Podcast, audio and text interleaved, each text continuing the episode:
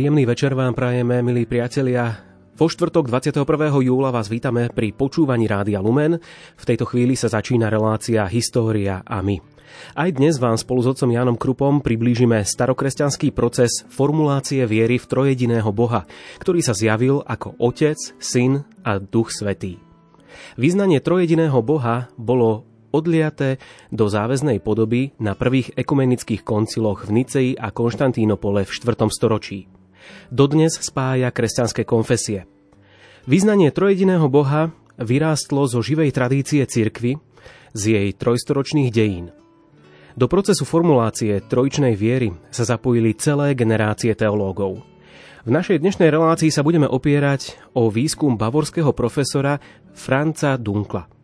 Nerušené počúvanie vám prajú hudobná redaktorka Diana Rauchová a moderátor Martin Šajgalík.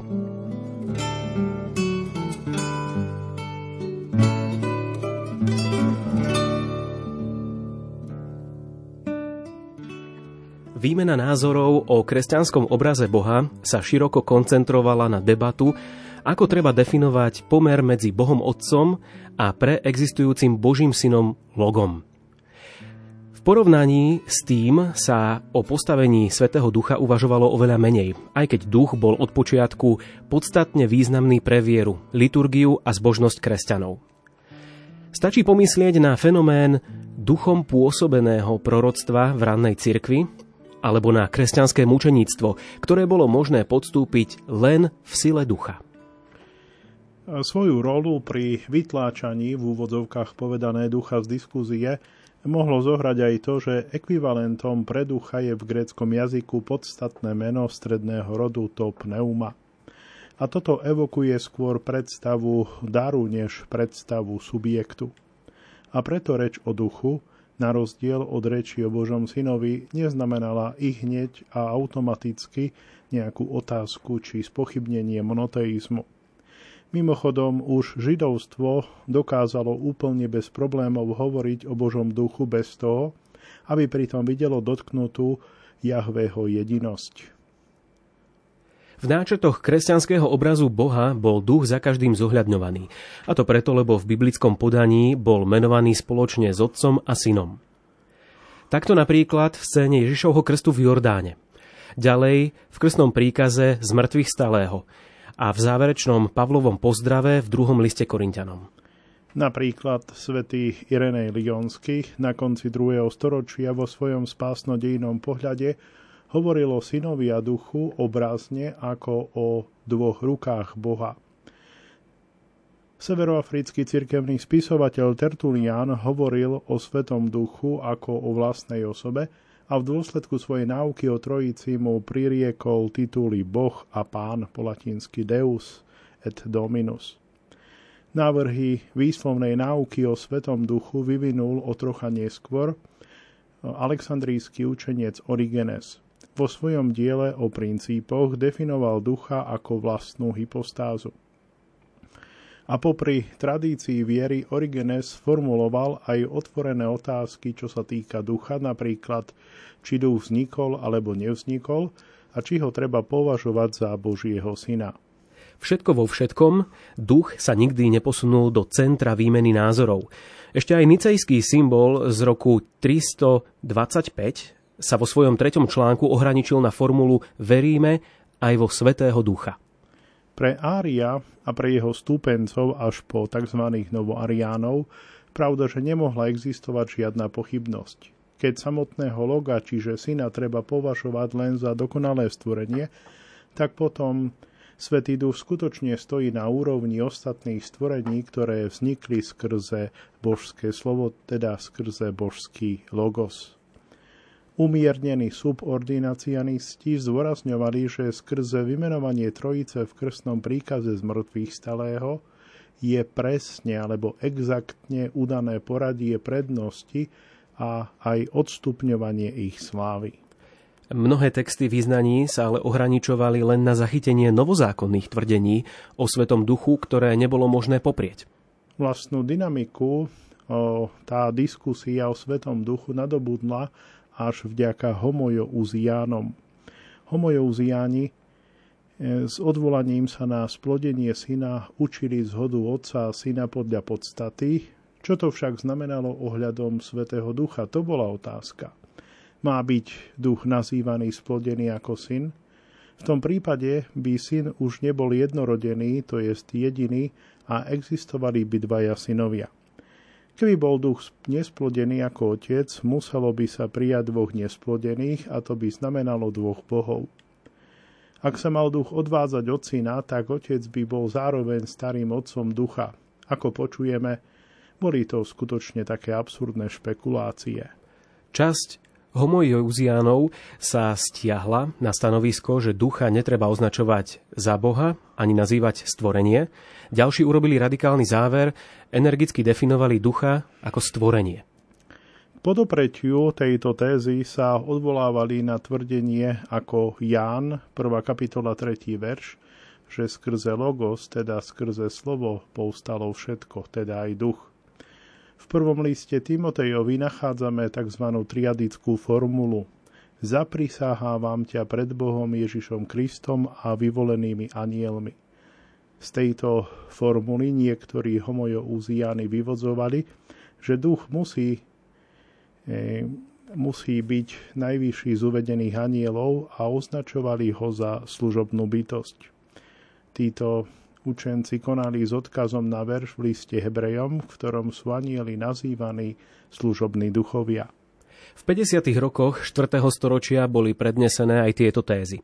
Atanás, ktorý sa na úteku pred prenasledovaním cisárom Konštanciom v roku 356 skrýval v egyptskej púšti, dostal o tom správu cez biskupa Serapiona Tmujského v delte Nílu. Ako jeden z prvých Atanás vyvinul vo svojich listových odpovediach ortodoxnú pneumatológiu a tú potom požadoval už na synode v Alexandrii v roku 362.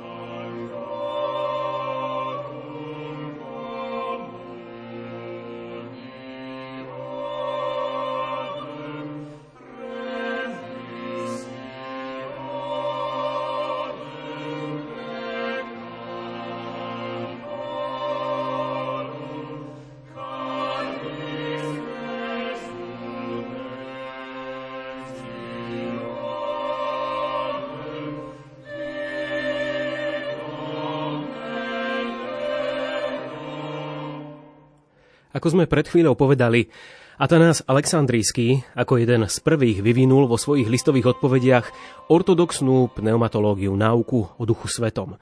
Tu potom požadoval už aj na synóde v Alexandrii v roku 362. Atanás argumentuje na jednej strane tak logicky, hovorí, Sveta Trojica by nebola skutočnou trojicou, keby v nej bol spolu myslený stvoriteľ, totiž Otec a Syn a stvorenie teda duch.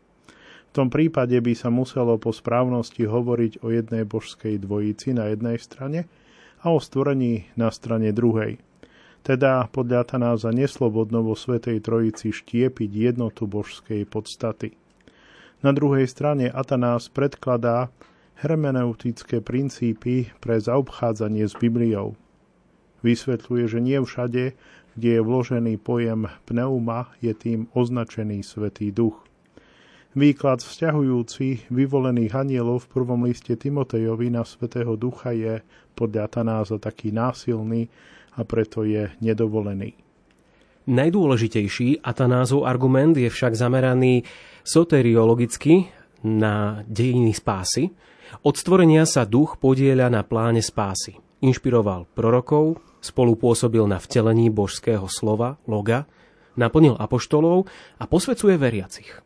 Atanás argumentuje, že bez ducha je aj krst neúplný a neúčinný. Ako potom môže byť duch stvorením? Môže stvorenie zachrániť a dokončiť človeka? Pre Atanáza je to nemysliteľné a robí z toho následovný záver. Jeden duch je vlastný jednému logu a jednému, jednému bohu a je tej istej podstaty s jedným logom a s jedným bohom. Tým je vlastne nicejský pojem homouzios rozšírený aj na ducha. Naproti tomu o mnoho opatrnejšie sa vyjadruje novonicejec Bazil Cezarejský vo svojom veľkom diele o Svetom duchu. Pritom treba vziať do úvahy, že tento kapadovčan pochádzal z homojouzianského tábora a musel viesť oveľa intenzívnejšiu výmenu názorov s okolím, než staronicejec Atanás, pre ktorého homózia celej božskej trojice od začiatku nemohla znamenať žiaden problém. Celkom iná však bola bazílová situácia pre pneumatologické spory okolo roku 373 Dokonca prerušil priateľstvo s jedným zo svojich spoločníkov a duchovným učiteľom Eustátiom Sebaským. Diskusie s ním ovplyvňujú Bazilov traktát o Svetom duchu, ktorý Bazil vyhotovil okolo roku 374, aby odradil od ich postoja pneumatomachov po slovenských odporcov alebo bojovníkov proti duchu. Toto vysvetľuje, prečo sa Bazil vyhýba príliš provokačným tvrdeniam a Svetého Ducha nenazýva priamo Boh a nevykresľuje jeho rovnosť či rovnakosť podstaty s Otcom a Synom. Namiesto toho Bazil zdôrazňuje rovnocenosť v rámci Trojice. Ako sa táto jasne vyjadruje v príkaze z mŕtvych stalého krstiť mene Otca i Syna i Svetého Ducha. Na rozdiel od východných subordinacianistov, teda Bazil v krstnom príkaze nevidí zdokumentované odstupňované poradie, ale naopak rovné postavenie Otca, Syna a Ducha. Ich spoločenstvo vyplýva aj z rovnakého pôsobenia v dejinách spásy pri stvorení v starozákonnej dobe, pri Ježišovom poslaní, pri založení cirkvi a dokonca na súde, pri ktorom bude plnosť ducha predstavovať odmenu, strata ducha však bude jedným z trestov. Ako otec a syn, aj duch darúva život, zdôrazňuje Atanás. A právom sa duch v Novom zákone takisto ako otec a syn nazýva pán. Podľa knihy múdrosti pánov duch naplňa zemekruh, jeho veľkosť teda nemá hraníc, to jest pánov duch je od prirodzenosti božský. Taký je najzretelnejší poukaz na božstvo Svetého Ducha v tomto bazilovom diele. Energicky vystupuje tento cezarejský arcibiskup za to, aby bol duch oslavovaný s otcom a synom. V poklone je duch neoddeliteľný od otca a od syna. Naproti tomu v staršej doxologickej tradícii bolo treba otcovi preukazovať slávu skrze syna vo Svetom duchu. Išlo o rečové pravidlo, na ktorého dôkladnosti nástojili pneumatomachovia, lebo vraj skrze ono je jasne teologicky podané odstupňovanie v rámci trojice. Naopak, pre Bazila neprichádza do úvahy akákoľvek podriadenosť ducha pod Bohom Otcom a Synom. Na druhej strane v ťažkej situácii pre Malú Áziu v dobe okolo roku 374 nemohlo byť božstvo Svetého Ducha vyučované zretelnejšie, než sa Bazil pokúšal vo svojom traktáte.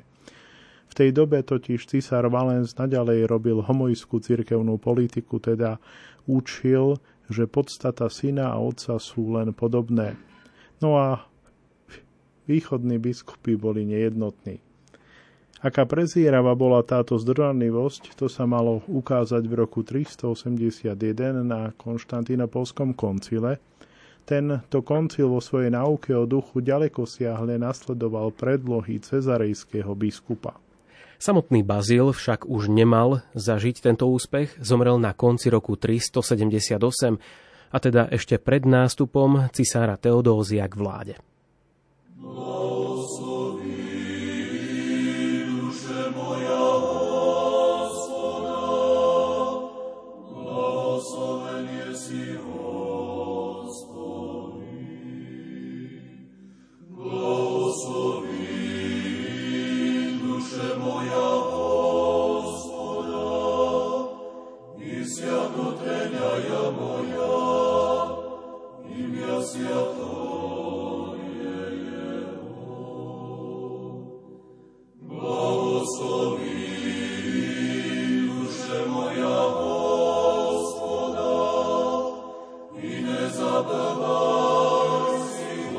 Senhor.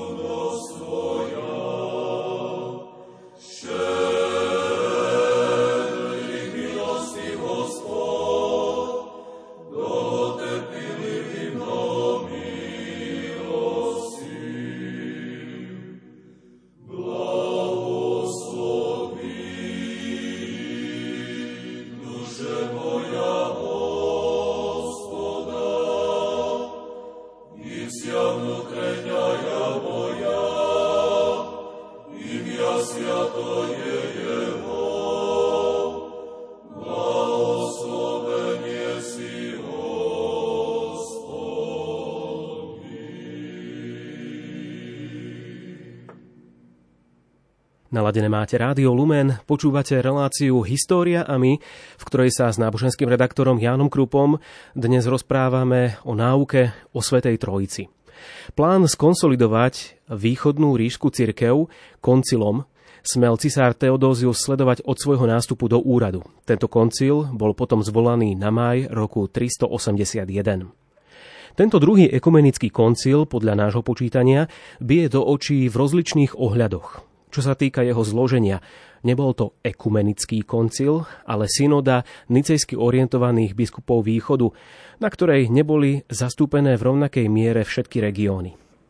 Napríklad pápež nebol pozvaný a ani neposlal legátov. Biskup Acholios Solúnsky ako jediný západný účastník známy pomene, pričom treba vysvetliť, že Macedónia až, do roku, až od roku 380 opätovne patrila k západnej časti ríše. Cirkevné vedenie tohto zhromaždenia bolo v rukách biskupa, ktorého Rím neuznával, totiž v, rukoch, v rukách Meletia Antiochískeho, ktorý však čoskoro po otvorení tohto koncilu zomrel. Zhromaždenia biskupov sa konali v chráme a nie v paláci cisára, ktorý konal celkom v úzadí, a osobne sa nezúčastňoval na poradách ani nebol zastúpený úradníkmi. Koncilové akty sa nezachovali a symbol, ktorý bol sformulovaný v Konštantínopole, sa nestratil len preto, lebo o 70 rokov neskôr bol prijatý na Chalcedónskom koncile popri nicejskom symbole za normatívny text. Koncilovi otcovia, počtom približne 150, sa museli zaoberať rôznymi spornými otázkami.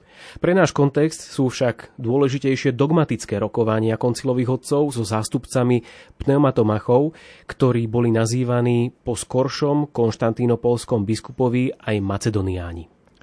Pneumatomachovia boli jazda na císarov podnet prizvaní k poradám, aby tak doplnili či naplnili jednotu cirkvy. Samotné rokovania síce stroskotali, avšak text význania, ktorý koncil sformuloval, dáva ešte spoznať líniu, na ktorej sa usilovalo dosiahnuť dohodu v otázke Svetého Ducha. Text symbolu prvý raz podaného v aktoch Chalcedonského koncilu znie nasledovne.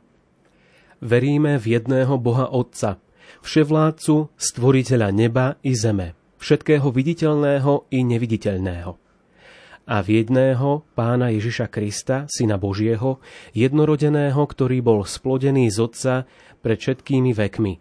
Svetlo zo svetla, pravého Boha z Boha pravého.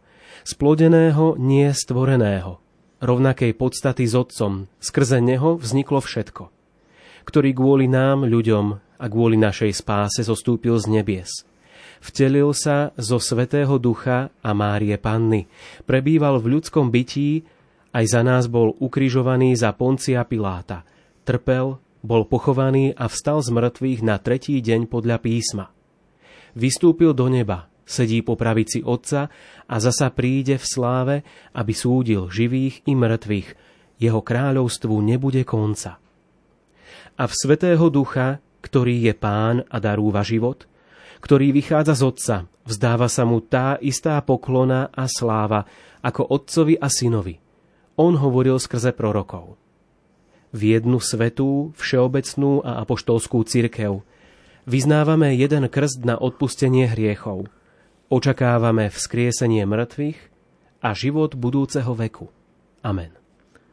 Vo svojej prvej a druhej časti sa toto vyznanie viery orientuje rozsiahlo na nicejský symbol. No treba si všimnúť niekoľko zmien – Vynechané je napríklad rozhodné tvrdenie nicejského symbolu, že syn je splodený z otcovej podstaty. Predsa len sa tu stala účinnou tzv. protinicejská výhrada proti absurdnému tvrdeniu deliteľnosti božskej podstaty. Len štilisticky podmienené sa zdá byť vynechanie dvojakého tvrdenia Boh z Boha a pravý Boh z Boha pravého. Naopak dodatok, že kráľovstvo z mŕtvych stalého a vyvýšeného Ježiša Krista nebude konca, treba istotne vykladať ako teologické odmietnutie náuky Markela Ankirského. Bolo potrebné, pretože Markel sa vždy vystatoval ako obhajca či obránca Nicejského koncilu a východní biskupy chceli zachytiť a takto nejako podčiarknúť, že ich výklad nicejskej viery nie je zafarbený markelovský. Väčšia váha prípada tretej prevažne pneumatologickej časti vyznania, ktorá bola oproti nicejskému symbolu sformulovaná na novo a síce so zreteľom na pneumatomachov. Božská dôstojnosť ducha sa tu opisuje pojmom pána, ďalej sa opisuje janovskými tvrdeniami, že duch darúva život a že vychádza z Otca. Bokom treba poznamenať, že symbol sa tu prísne drží novozákonného znenia. Tvrdenie, že duch vychádza z otca a syna, filioke, predstavuje neskoršiu latinskú vsúku do vyznania, ktorá dodnes rozdeľuje východnú a západnú církev.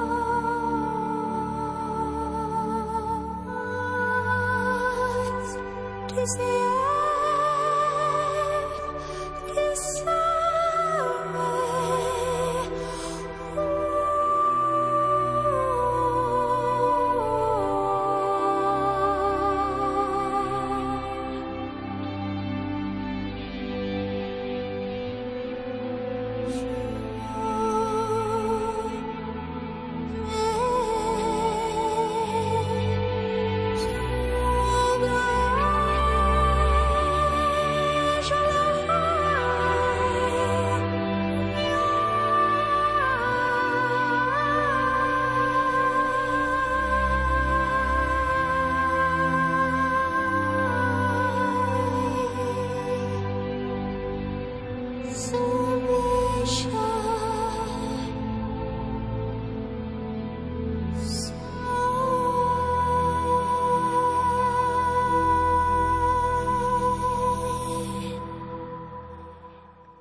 vlnách Rádia Lumen počúvate reláciu História a my. Ako siahnutie po biblických dejinách spásy treba chápať v konštantínopolskom symbole aj poukaz na inšpiráciu prorokov.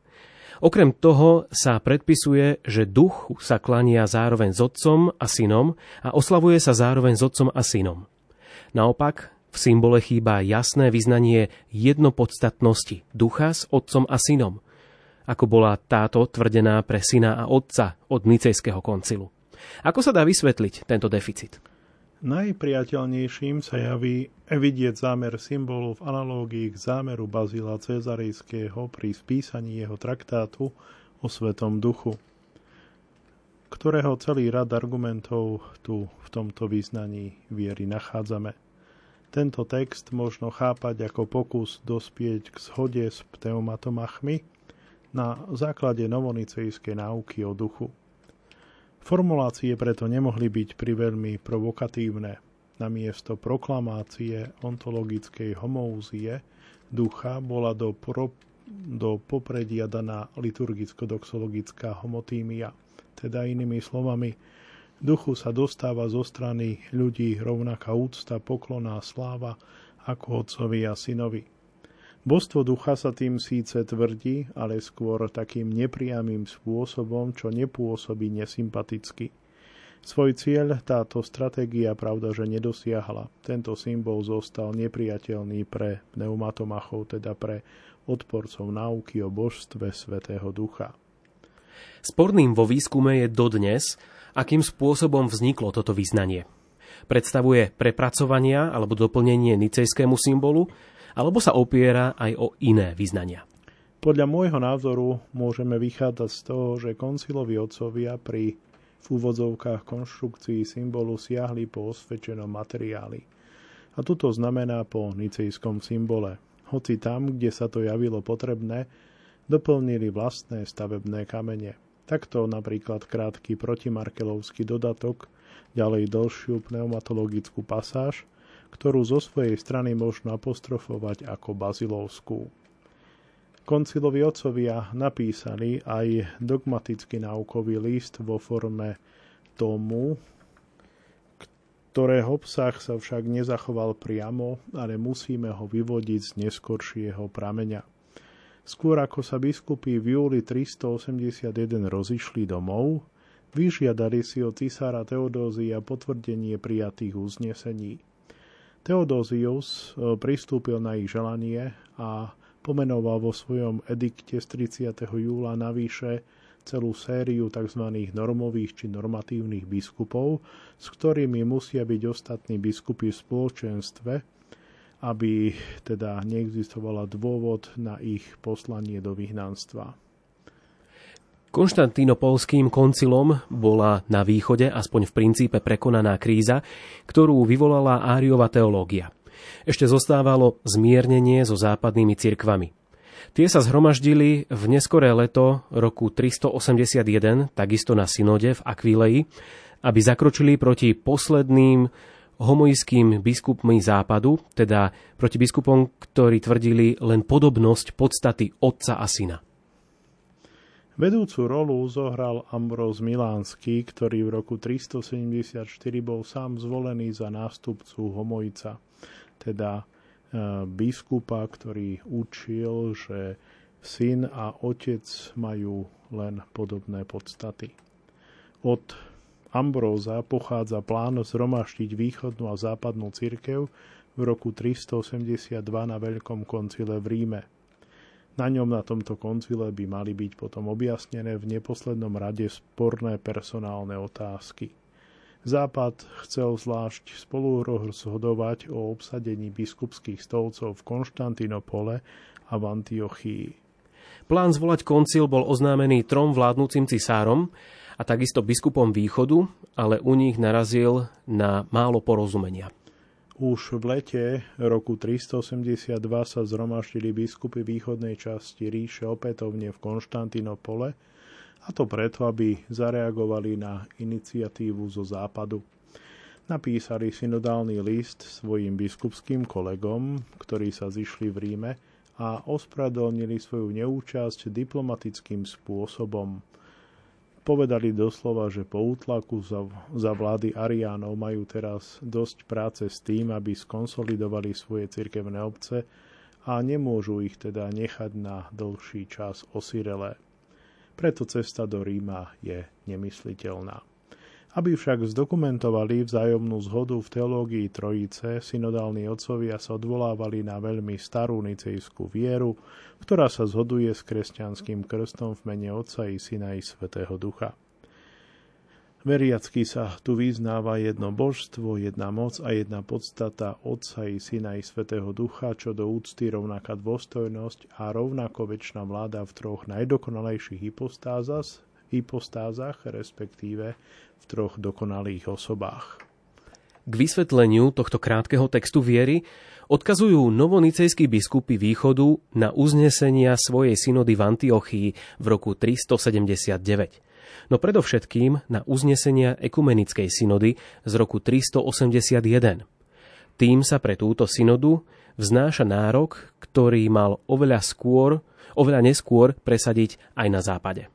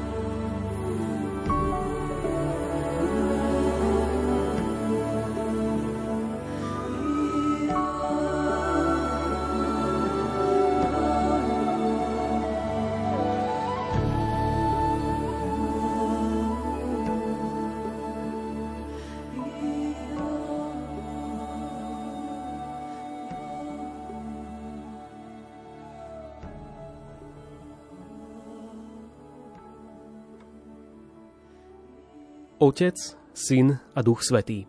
Hlavná obsahová línia dnešnej relácie História a my, ktorú počúvate vo vysielaní Rádia Lumen. Rozoberáme náuku o Svetej Trojici, jej historický vývoj. V dnešnej relácii sa s otcom Janom Krupom venujeme aj formuláciám význania viery.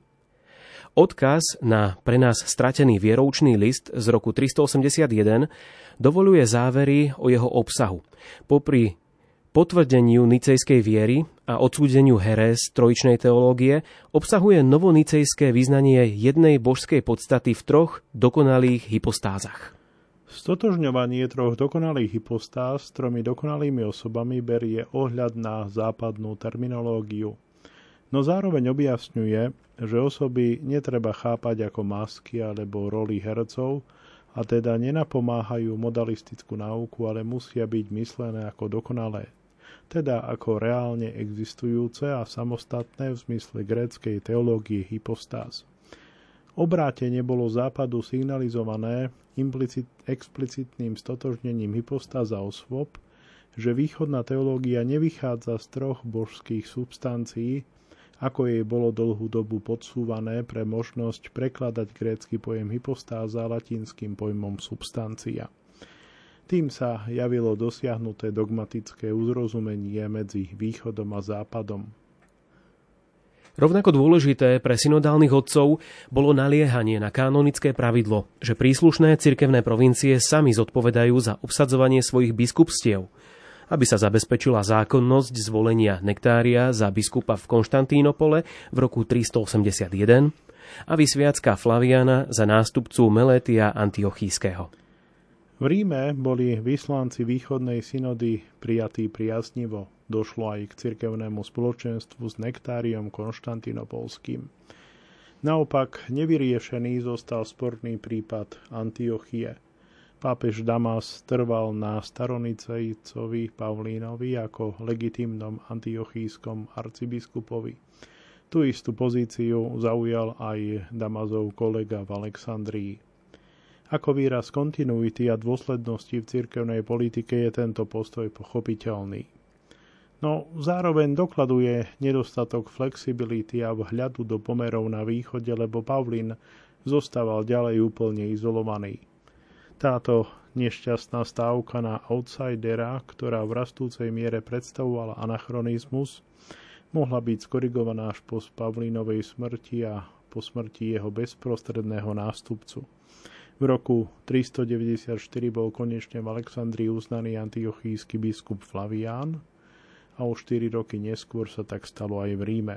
Tým bola obnovená po teologickej aj cirkevno-politická jednota medzi východom a západom. Napriek tomu 10 ročia trvajúci rozkol medzi východom a západnou cirkvou zanechal svoje stopy. Konštantínopolský koncil v roku 381 reklamoval v kánone 3 pre biskupa východného hlavného mesta nárok na čestnú prednosť po biskupovi Ríma a tým aj príslušné výsady, pretože Konštantínopol je novým Rímom. Toto rozhodnutie nielenže nahnevalo Alexandriu, ktorá dovtedy zohrávala najvýznamnejšiu rolu popri Ríme. Toto rozhodnutie bolo však pociťované predovšetkým ako konkurencia k Petrovsky založenému nároku na primát prvenstvo rímskeho biskupa. Tým bolo napriek zmiereniu v spore o trojičnú náuku postarané o novú rozbušku pre konflikt. Rivalita medzi Rímom a Konštantinopolom sa mala ukázať v cirkevných dejinách ako taká ťažká hypotéka. Cirkevno-politické presadenie novonicejskej ortodoxie, ktorá bola zo strany štátu presadzovaná aj pomocou zákonov proti heretikom, si vyžiadala ešte nejaký čas.